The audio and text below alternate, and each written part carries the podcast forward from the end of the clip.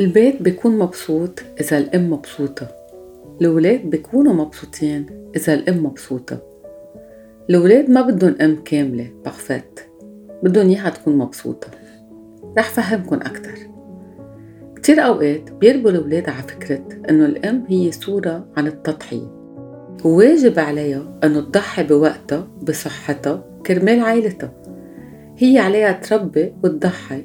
بلا ما تلتفت لحالها أو لمتطلباتها. قد إيه بتسمعوا أمات بيقولوا أنا تركت كل شي تربيهم وقفت شغلي هملت جسمي ما كان عندي وقت أعمل sport أنا كل وقتي معهم. الأم هون أوقات بتفكر إذا بتكون super mama بتكون عم تعمل منيح مع أولادها. وصورتها كمان بالمجتمع بتكون منيحة وحلوة. قد إيه المجتمع بينتقد الأم يلي بتترك ولادها مع الناني مثلا؟ وبتروح بتشتغل. أما حتى بتروح تتغدى مع رفقاتها. تعمل شي هي عبالها تعمله. قد إيه بينتقدوا الأم يلي مهتمة حتى بحالها؟ قد إيه هالأم بالذات اللي مفكرة إذا ضحت معقول يطلع لها كأنه نشان بآخر الطريق؟ أو يقولوا لها برافو أنت أم منيحة لأنه ضحيتي شو معقولة أوقات تسمعوا عن أم مثلا بالمجتمع؟ بيقولوا هيدي الأم ما في منها ماما بول. يعني بتنقال باللغة الفرنسية كأنه عم بيقولوا هيدي أم دجاجة يلي كأنه عم بيعطوها لقب إنه هي تاركة كل شي وحاضنة ولادها مثل ما بتعمل دجاجة مع ولادها قد إيه بتسمعوا جملة إنه واو هيدي ماما بول؟ ما بتترك ولادها بتضلها معهم ما بتفلتهم. ومنقولها كأنه هيدي صفة حلوة. إنه هي مكرسة كل وقتها وكل طاقتها وكل حياتها لأولادها. بس قد إيه كمان بتسمعوا الأميات يلي عم بينقال عنهم إنه هول ماما بول أم دجاجة بتقول لأولادها معقول كتير أنا تركت كل شي كرمالكن ما بتقدروا تعبي. تركت شغلي كرمالكن بوعى قبل الضو بعملكن أكلكن بطبخ بعزل بلحق على كل شي كرمالكن قد إيه هيدي الأم حتى هي وعم بتربيهم رح تكون طاقتها تعبانة رح تكون معصبة أكتر من غير أم. كتير معقول تشوفوها دايما موترة لأنه كل حياتها بس تتلبي طلبات بيتها وولادها. أنا طبعا ما عم بنكر إنه هيدا الشي كتير صح للولاد الأم تهتم بحاجاتهم بأحاسيسهم تكون موجودة معهم. بس نحن هون شوي عم نحكي عن الإكستريم يعني وقتها القصص بتزيد عن حدها. وقتها واحد بيضطر يقول لهيدي الأم إنه أنت ماما بول إنه أنت بس هون عليك تضحي كرمال ولادك كل حياتك إنه أنت بس مركزة عليهم. وهون بدي زيد كمان إنه قد إيه هيدي الأم يلي مكرسة كل حياتها لولادها فيها تكون كمان عم بتحسس ولادها بالذنب على تعبها. يعني كأنه من وراهم هي سخنت أما من وراهم هي تعبانة من وراهم هي وقفت حياتها. يعني هي بتكون مفكرة عم تعمل منيح مع ولادها لأنه تاركة كل شي كرمالهم بس بذات الوقت ولادها عم بحسوا بهيدا التقل حاسين بالذنب كرمالها وحتى كمان شفقانين عليها بس هن تعودوا على هيدا النموذج تعودوا إنه هي تكون دايما موجودة أول شي بدي أسألكم ليه نحن بنقول الدجاجة؟ ليه بنقول ماما بول؟ بيرجع هيدا الشي للحياة الريفية بيرجع تاريخه لبداية القرن العشرين بهالفترة كان دور المرأة إدارة البيت وتربية الأولاد. كتير تعابير أصلا بلغتنا مستوحية من حيوانات المزرعة. هون أنا رح ركز على الدجاجة. منلاقي كتير مثلا بقولوا الدجاجة اللي بتبيض الذهب آه الدجاجة الجبانة. الدجاجة بتقضي حياتها عم بتبيض وتربي وهالشي منه هين.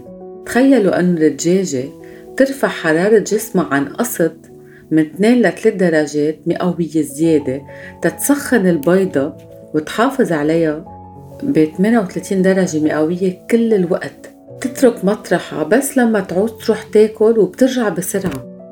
كمان مجرد ما يطلع السيسان من القشرة عندها بيبقى كتير مشاكل تواجهها مثل البرد بدها تضفي السيسان بتشيل شوي من الريشة بشكل مقصود تتحضر لهم البيت. يعني شوفوا هي قد إيه عم تهتم بولادها عم تضطر هي تشيل من نفسها تتقدر تعيشهم بس من غير ميلة ما بتمنع الدجاجة ولادها إنه يستقلوا عنها. بتعلمهم شو ياكلوا وكيف يشربوا خلال الشهرين قبل ما يصير عندهم ريش ويصيروا دجاج كبار.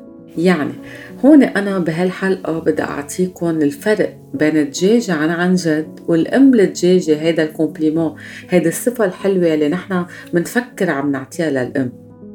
الدجاجة بتعلم ولادها على الاستقلالية بتكبرهم رغم إنه الأم الدجاجة الماما بول ما بتعلمهم يكونوا مستقلين لأنه هي قد ما بتكون مسيطرة عليهم بتكون موجودة معهم كل الوقت بتعمل كل شي عنهم لدرجة إنه ما بيعرفوا يكبروا بطريقة سليمة. بضلهم خايفين من المجتمع خايفين شو بدهم يعملوا. بضلهم ناطرين امهم تتصرف عنهم. فإذا الأم الدجاجة إذا اعتبرنا هالعبارة هي عبارة بوزيتيف للأم يعني هي لازم تكون علاقة سليمة مع أولادها. بتهتم بولادها بتساعدهم إنه يكونوا مستقلين بسرعة. بس هالعبارة حاليا وقت عم نعطيها بنكون نحن عم نظلم الدجاجة لأنه ال maman poule يلي بضلها ملصقة بولادها بتعيشهم كأنه حذر مستمر وقلق تجاه العالم يلي حواليهم. تتعرفوا إذا أنتو عنكن هال tendance إنه تكونوا هال maman poule يلي معقولة تبني علاقة منا كتير سليمة مع أولادها. بدكم تسألوا حالكم هذا السؤال. معقولة تكونوا دايما بتفكروا بالخطر على أولادكم؟ الخطر يلي بهدد أولادكم يعني بتتخيلوا دايما قصص سلبية معقولة تصير بتشوفوا أولادكم دايما خايفين ما بيقدروا يضلوا حتى لدقيقة لحالهم بالبيت. فإذا بهيدي الحلقة أنا عم جرب لكم إنه الأم الدجاج الماما بول في يكون سلوك شوي خطر زيادة عن اللزوم للولد. الأم الدجاج بتراقب ابنها أم أولادها وبتحميه بشكل مبالغ فيه. وهيدا الشي بخفف أوقات كتير ثقة الولد بنفسه. شو هن مخاطر هالحماية المبالغ فيها؟ وشو بينعمل تتخفف مخاوف هيدي الأم الدجاجة؟ فإذا نحن من بعد ما فهمنا شو هي الأم الدجاجة رح هون نحكي أكتر عن ال comportement تبعها السلوك تبعها. كل ما يكبر الولد عادة الأم بتوثق بقدراته وبتعطيه استقلالية. بعكس أم الدجاجة مثل ما نحن شفنا كل ما كبر ابنها خافت زيادة ابنها أما بنتها طبعا عم بحكي. هالسلوك منه خطر بس على الولد؟ كمان خطر على الأم لأنها عايشة خوف دايم. كل تصرفاتها بيكونوا مبنيين على القلق وعلى التوتر. كيف فينا نفسر هيدي الحالة؟ أول شي بدنا نحكي عن القلق. الأم الدجاجة بتبالغ كتير بتقدير المخاطر يلي موجودة بالعالم الخارجي. ما عندها ثقة بالعالم يلي هو حواليها. بتشوف مثلا ولادها ضعاف منهم قادرين يدافعوا عن حالهم. بتخاف يكبروا وينموا ويتحرروا عنها ويتحمل مسؤولية حاله.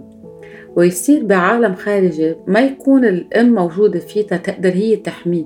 so هي معتبرة إنه شغلتها ووظيفتها تحميه لأنه هو منه قادر يحمي حاله. هي مقتنعة بهيدي الفكرة. حتى كمان معقولة بطفولتها هيدي الأم تكون عاشت ببيئة كتير حميتها وصار عندها رغبة تعيد نفس النمط إنه هي كمان تحمي ولادها حتى كمان العكس.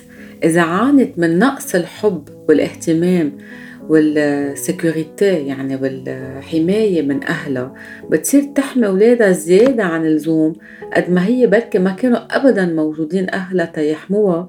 ومعقولة كمان تكون تعرضت لشيء خطر بحياتها لأنه أهلها ما كانوا حامينها سو هي بتفكر بهالطريقة. إذا بتحمي أولادها زيادة عن اللزوم بتكون عم تحميهم من مخاطر هيدي الحياة. في كمان يكون عندها نقص بالخبرة. الأم الصغيرة أما الأم يلي عندها ولد وحيد معرضة أكتر يكون تكون مثل الأم الدجاجة. منلاحظ أنه مع كل ولد خلق جديد عند الأم بتصير أقل توتر وكمان بطل تعصب كتير بتعطي أهمية لكتير قصص. بتسمعوها حواليكم عند الأميات إنه أول ولد بتركز كتير وبتهتم كتير وبتخاف كتير تاني ولد بتتعودي. لأنه بصير اهتمامها على عدة ولاد مش على ولد واحد شو بتبطل حتى كل طاقتها على هيدا الولد الوحيد. فيها تكون كمان عايشة كانت صدمة عاطفية صدمة نفسية. ممكن تكون عاشت صدمة بحياتها وعم تعكسها على ابنها بلا ما تعرف طبعا باللاوعي وبدها تحمي ابنها زيادة عن اللزوم من هيدا الصدمة يلي هي عاشتها. بتكون نقلت هالصدمة على ولادها محل ما هي تروح تعالج حالها. فإذا أنا ليه أول الحلقة قلت لكم إنه البيت المبسوط بده أم مبسوطة؟ لأنه الأولاد بالآخر ما بدهم غير يشوفوا أمهم مرتاحة. كل ما هي تكون مرتاحة مع نفسها هن رح يتمثلوا فيها ويعملوا مثلها. وهون أنا هي أحلى نصيحة بعطيها لكل الأميات أما لكل شخص عم بربي ولاده أنتو تذكروا دايما ولادكم بيتمثلوا فيكم. إذا أنتم مبسوطين هن مبسوطين. أنتم مثلا حتى مش عبالكم اكزامبل بسيط ولادكم مثلا آه ياكلوا بطريقة معينة كلوا قدامهم بهيدي الطريقة يحكوا بطريقة معينة تصرفوا مثل ما أنتم بدكم إياهم يتصرفوا. تنرجع على موضوعنا على الماما بول شو هو الأثر يلي بينتج على هذا الولد؟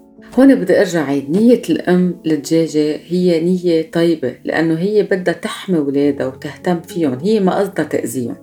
وبرجع بذكر هيدا الحضور ضروري لما يكون الولد كتير صغير وإيجابي هيدا الحضور. بس هالشي كمان ممكن يأخر تطور الولد النمو تبعه لأنه هو رح يكون كل الوقت موجود حد أمه. تا الولد يطور حاله ويبني ثقة بنفسه لازم يستكشف العالم ويتحمل المخاطر ويواجه التحديات. ما فيها الأم أما البي هن دايما يدافعوا عن حالهم. الطفل المحمي بشكل زايد يلي ما بيتعرض على مشاكل الحياة اليومية ما رح يعرف يدافع عن حاله عن كبر أما حتى وقتها يتعرض لهيدي المشاكل. وهيدا الشي ممكن مع الوقت يقلل ثقة الولد بنفسه. حتى آه، في معقولة ينتج عند هيدا الولد وقت يشوف إنه أمه كتير عم بتراقبه بطريقة كتير دقيقة. هو كمان يصير عنده مثل آه، بيخلق عنده مخاوف منا مبررة لأن هو بيكون عم يعمل هون مثل أمه يعني بصير بخاف من كل شيء يعني بشكل عام هيدا الولد بصير بفسر العالم يلي حواليه من خلال ردة فعل القراب منه يعني من خلال ردة فعل أمه. يعني تعطيكم اكزامبل بس الأم بتقول له مثلا ما تدق بهالحشرة وهي بتكون كتير خايفة. بصير هو كل ما يشوف حشرة رح يخاف كتير لأنه خلص أمه فهمته إنه ما تدق بشي. وبصير هيدا الولد مثل أمه خايف وعنده قلق كل الوقت. إذا ما قدرت الأم تتغلب على خوفها وعلى قلقها وضلت تمنع هيدا الولد إنه يتصرف بحرية وكل الوقت هي خايفة عليه معقول كتير هيدا الولد يطور صورة منا كتير حقيقية عن العالم يلي حواليه وبصير عنده قلق مستمر وبشوف حاله ضعيف ومنه قادر يحمي حاله. بس الشيء المنيح إنه أكترية الأوقات إرادة الولد الحرة بتربح وبتفتح الباب لطريق مختلف. مع الوقت ونمو الطفل بيتمرد على الأم وبيفرض حاله وبيتحرر. بهاللحظة ما بيكون على الأم إلا أنه تقبل الحقيقة. هون رح نجرب نعطي كم نصيحة لهيدي الأم يلي منا قادرة هي تروق وتتقبل الفكرة إنه هي لازم شوي تعطي الحرية لأولادها يكون عندها ثقة أكثر بالحياة وبالعالم وبولادها أول خطوة هي بدها تكون إعادة النظر بالمخاوف الشخصية يلي هي عندها إياها. تعرف ليه هي هالقد خايفة؟ شو يلي صاير معه تاني شي بدها تراقب وتفهم الولد. شو قصدي لكم وقت لكم تراقب ابنها لا مش يعني هي تتجسس عليه لا. يعني إذا هي بتخاف إنه يوقع تسأل حالها طب إذا أنا مشيت وراه ليه معقول خاف إنه يوقع؟ فيي ضلني وراه بس بلا ما حسسه إنه أنا خايفة عليه. بدها تجرب كمان تغير حالها خطوة خطوة. إذا منا قادرة هيدا الأم تعطي الحرية الكاملة لأولادها فيها مثلا تحط على تابلو وتحكي مع ابنها تقول له أنا هون بخاف يعني تصارحه بخاف من هيدا القصص لأن أنا هيك صاير معها لأن هيك سامعة. تقول له ليه هي هالقد بتخاف بهيدي الأمور؟ بس تقول له إنه في أمور تانية رح تجرب شوي شوي تخفف الضغط عنه لأن هي عندها ثقة فيه وعندها ثقة إنه هو رح يقدر يحل المشكل لوحده. وإذا هو عايزة بيقدر دايما يجي يطلب المساعدة منه. يعني هي كل ما صارحت الولد. طبعا هون عم بحكي على عمر شوي أكبر من السنتين ثلاثة وقت الولد رح يفهم ليه أمه هالقد خايفة. تقول له أنا أنا في قصص ما رح بقى كتير حط الضغط عليك. فرجيني أنت كيف رح تتصرف. وقت الأم يكون عندها قلق هيدا الشي كتير معقول يترجم ببيتها ومع أولادها. مشان هيك كتير ضروري الأم هي تراجع حالها. ترجع هي تتذكر ليه صارت أم. تشوف حالها هي ليه هالقد خايفة كل ما هي فهمت حالها كل ما ضلت متذكرة إنه إذا هي كانت مبسوطة قدام ولادها بتكون عم تعمل من ولادها ناس مبسوطين هي هون بتكون عم تربح على حالها. وأهم شي ما تنسى إنه آخر الطريق ما حدا رح يعطيها نشان هي عم تعملهم لأنه عبالها تعملهم منا قادرة تعملهم تصارح أولادها تصارح البيئة يلي هي مأثرة فيها تصارح جوزها. تصارح أمها تصارح أختها أنا مني قادرة. فيها تقول أنا مني قادرة. أنا تعبانة. ما تنسى أنه أول شي هي قبل ما تكون أم هي مرة. هي بدها تكون مرتاحة مع نفسها. لأنه إذا هي كملت هيك بدها تشيل من راسها فكرة إنه هي عم تحمي ولادها. كتير معقولة تكون عم بتضر ولادها وقتها هي تكون كتير عم تهتم فيهم. كتير عم بتزيد القلق عليهم. بالآخر ولادكم منو مر... منن يعني ما فيكن تديروهم مثل ما أنتو بدكن. أنتو عليكم توجهوهم عليكم تأمنوا لهم الحماية. يعني تعلمون مثلا كيف يحموا جسمهم كيف يحموا حالهم من الآخر. يعني تعطوهم السلاح كيف هن يدافعوا عن حالهم مش أنتو تروحوا تدافعوا عنهم.